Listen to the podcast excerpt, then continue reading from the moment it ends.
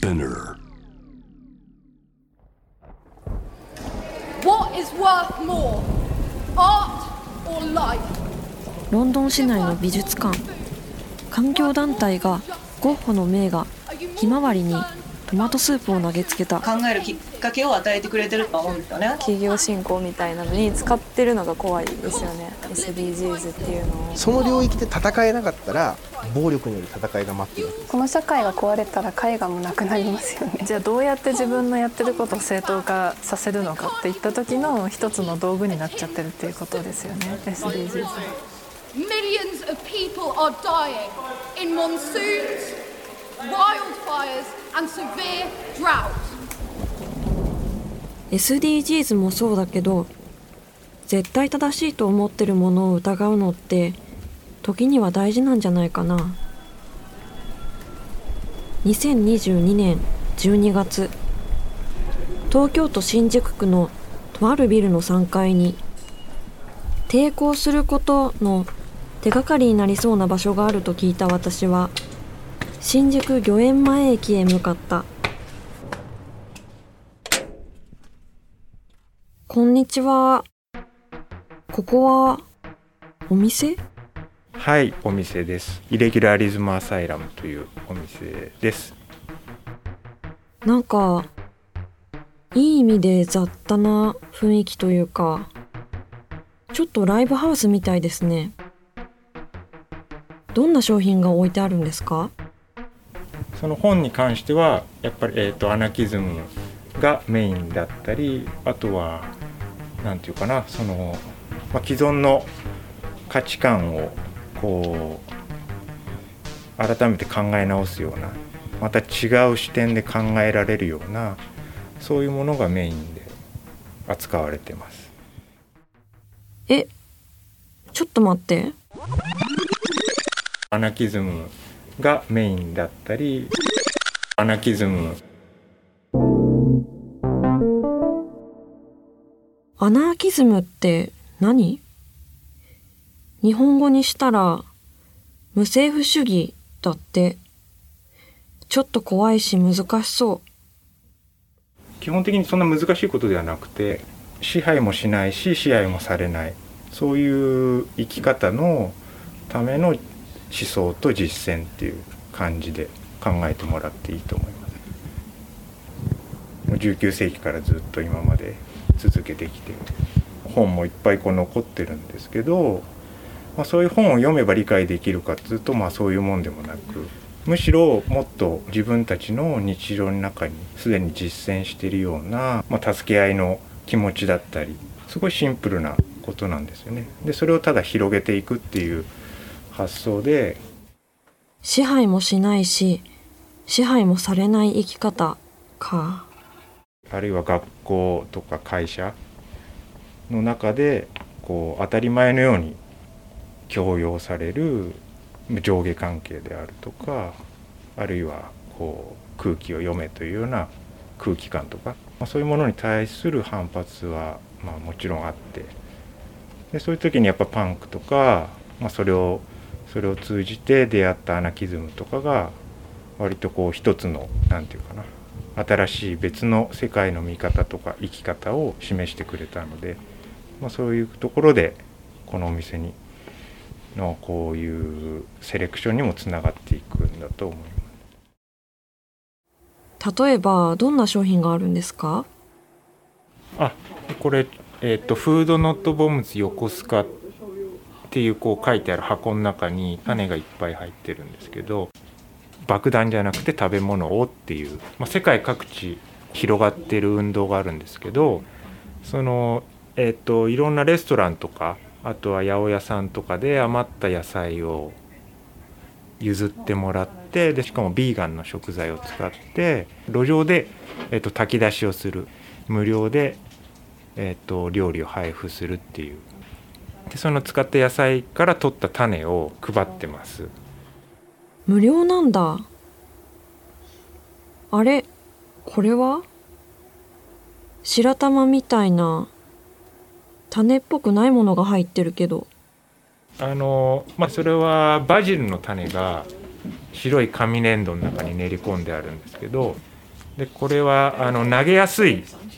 形になってるんですね。でシードボムって言われるんですけど。種爆弾ってことかあ紙粘土ということは雨が降るとそうですね。ちゃんと溶けて土に帰るのでこう殺風景な空き地とかあるじゃないですか。開発でねこうただただこう放置されてるようなそういう場所にちょっと投げ込んでみて発芽させるっていうような、まあ、ちょっとしたいたずらでありかつ誰も傷つけない。でもしうまく育てばそれね収穫もできるしあるいはもしかしたら誰か収穫して料理に生かしてくれたりもするかもしれない。なんかこう見えない誰かのためのプレゼントっていうふうにも考えられるし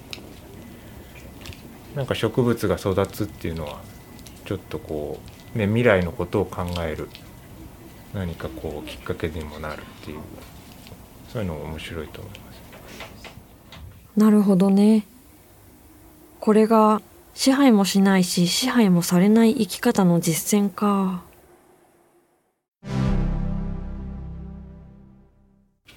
なんか今日は本当にあの外国からのお客さんが多く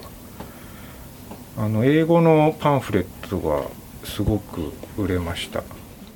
店内をよく見るといろんな言葉の本があるな。これは中国語かな？この辺はそういうものが並んでますね。で香港では特に反送中の大きいプロテストがあり、まあ、その運動に関しての記録であるとか本とか写真集とかそういうものが香港の本屋さんで並べるのが難しくなってきてる。でそういうものがこっちで並んでるっていう。そっか。情報が自由に発信できない国もあるもんね。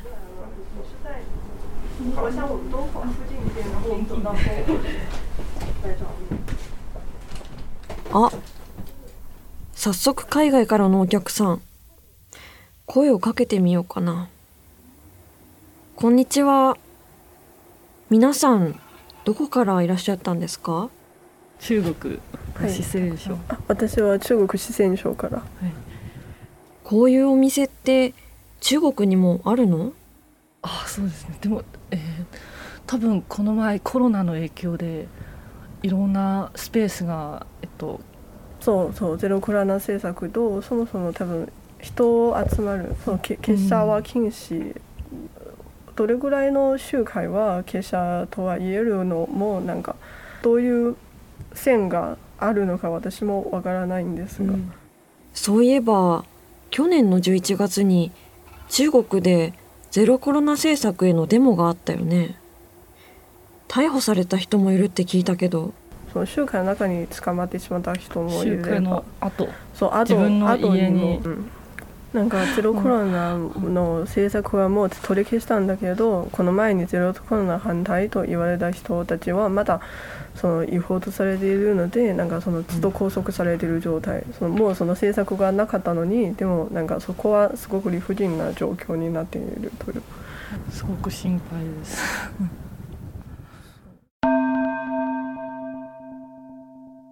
あとはイベントとかもやるのでそういう中でこう別の種がこう交わり合ってまた新しい文化が芽吹くというそういうようなこともたびたび目にしてきたし実感として感じてることです。よく見るとお店の奥にはガランと開いたイベントスペースがあるな今日はここで A3BC というグループが木版画を彫るらしいでもどうして木版画なの？木版画って小学生の図工で作ったあれだよね。木を彫って紙にスタンプするやつ。そうですね。東南アジアであの2000年代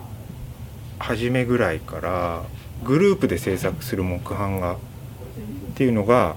広まった時期があったんですね。インドネシアとかマレーシアとか。彼らが作るものはあの布に印刷するんですよ。でそれはこう布に印刷すると外に持ち出して雨に濡れたりしてもインクは落ちないしかつそういう抗議行動だとかいろんなこう抵抗の現場でその木版画を掲げることができるっていう、まあ、そういう木版画の使い方に超新鮮なものを感じ自分たちでもそれはなんかこう活かせるなと思ったのが最初です。ああなるほど。アートでもありデモの現場でも使える実用的な手段なんだね。しかもかっこいい。作品を見たい人はこのエピソードの概要欄をチェックしてください。これグループで一つの大きな作品を作るっていうのが重要って聞いたけどそれはなぜ？そうですね。個人でやるのとは違う。なんか自分できないことでも誰かと話し合って実現できるっていう。だから個人で何か全てできるようになろうとかそういう考えではなくてあくまで自分の考えを伝えた上でそれを周りの人に頼りながら実現していくっていうそういう方法も学ぶ場でもある、そういう経験をするとやっぱりちょっとなんつうか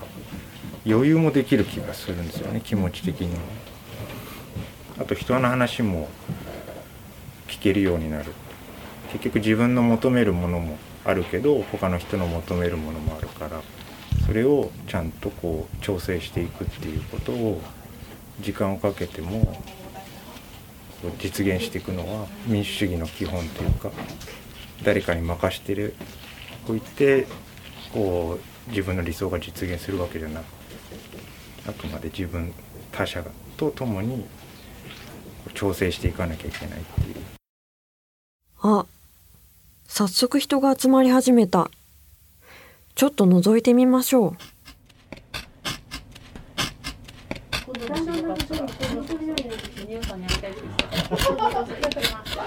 すごい勢いで彫ってる。ちょっと彫るの間違えたらどうなっちゃうの？そうですね。一回なんか文字をなんかその文字の綴りを間違えた時があってその時は応急処置で無理やり新しいデザインを入れたという展開も、こんだけ人数いても間違えちゃう何語だったっけあれは？ああれは一応インドネシア語。あインドネシア語かな、うんうんこんなでかいんですけどね、うち、ソリダリタスって書いてたんだけど、間違えちゃっ愛がない、愛なくないとか言って。愛がないのはまずいよ。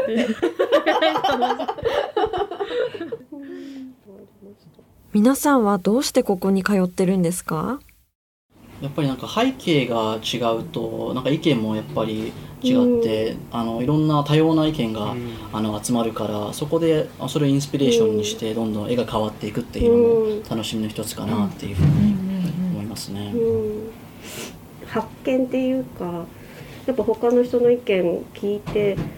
そのあそっかっていうそのあそっかってうんあんまないじゃないですか。普通に生きてたら。だからねすごい大事なあの場所ですねなんかみんな結構それぞれ自分でも彫ったりしてるんですよ。だけど、なんかみんなで作るのって、また全然違くて、それすごい面白いです。うん。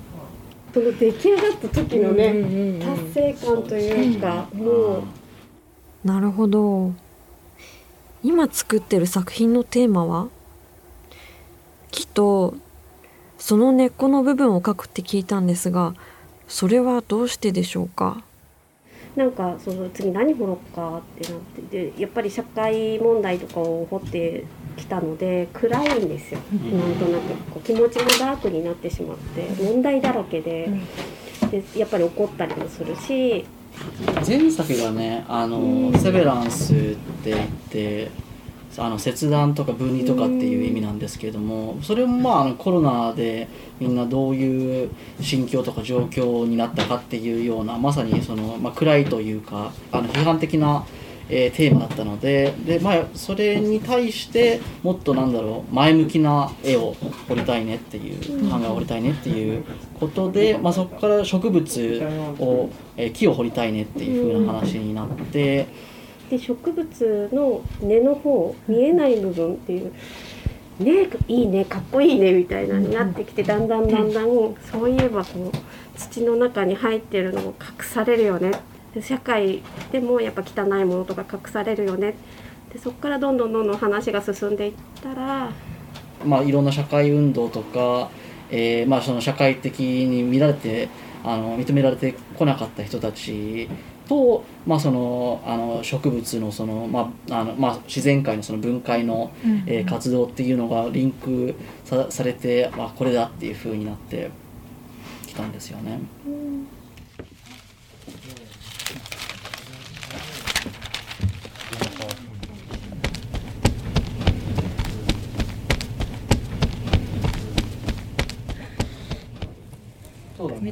こんな感じ。で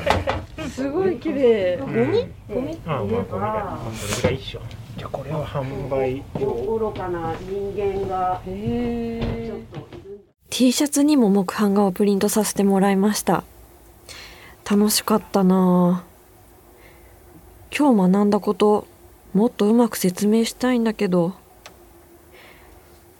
ここで起きてることをうまく紹介できるような商品ってありますか？この藤原聡さんの「植物工」っていう本。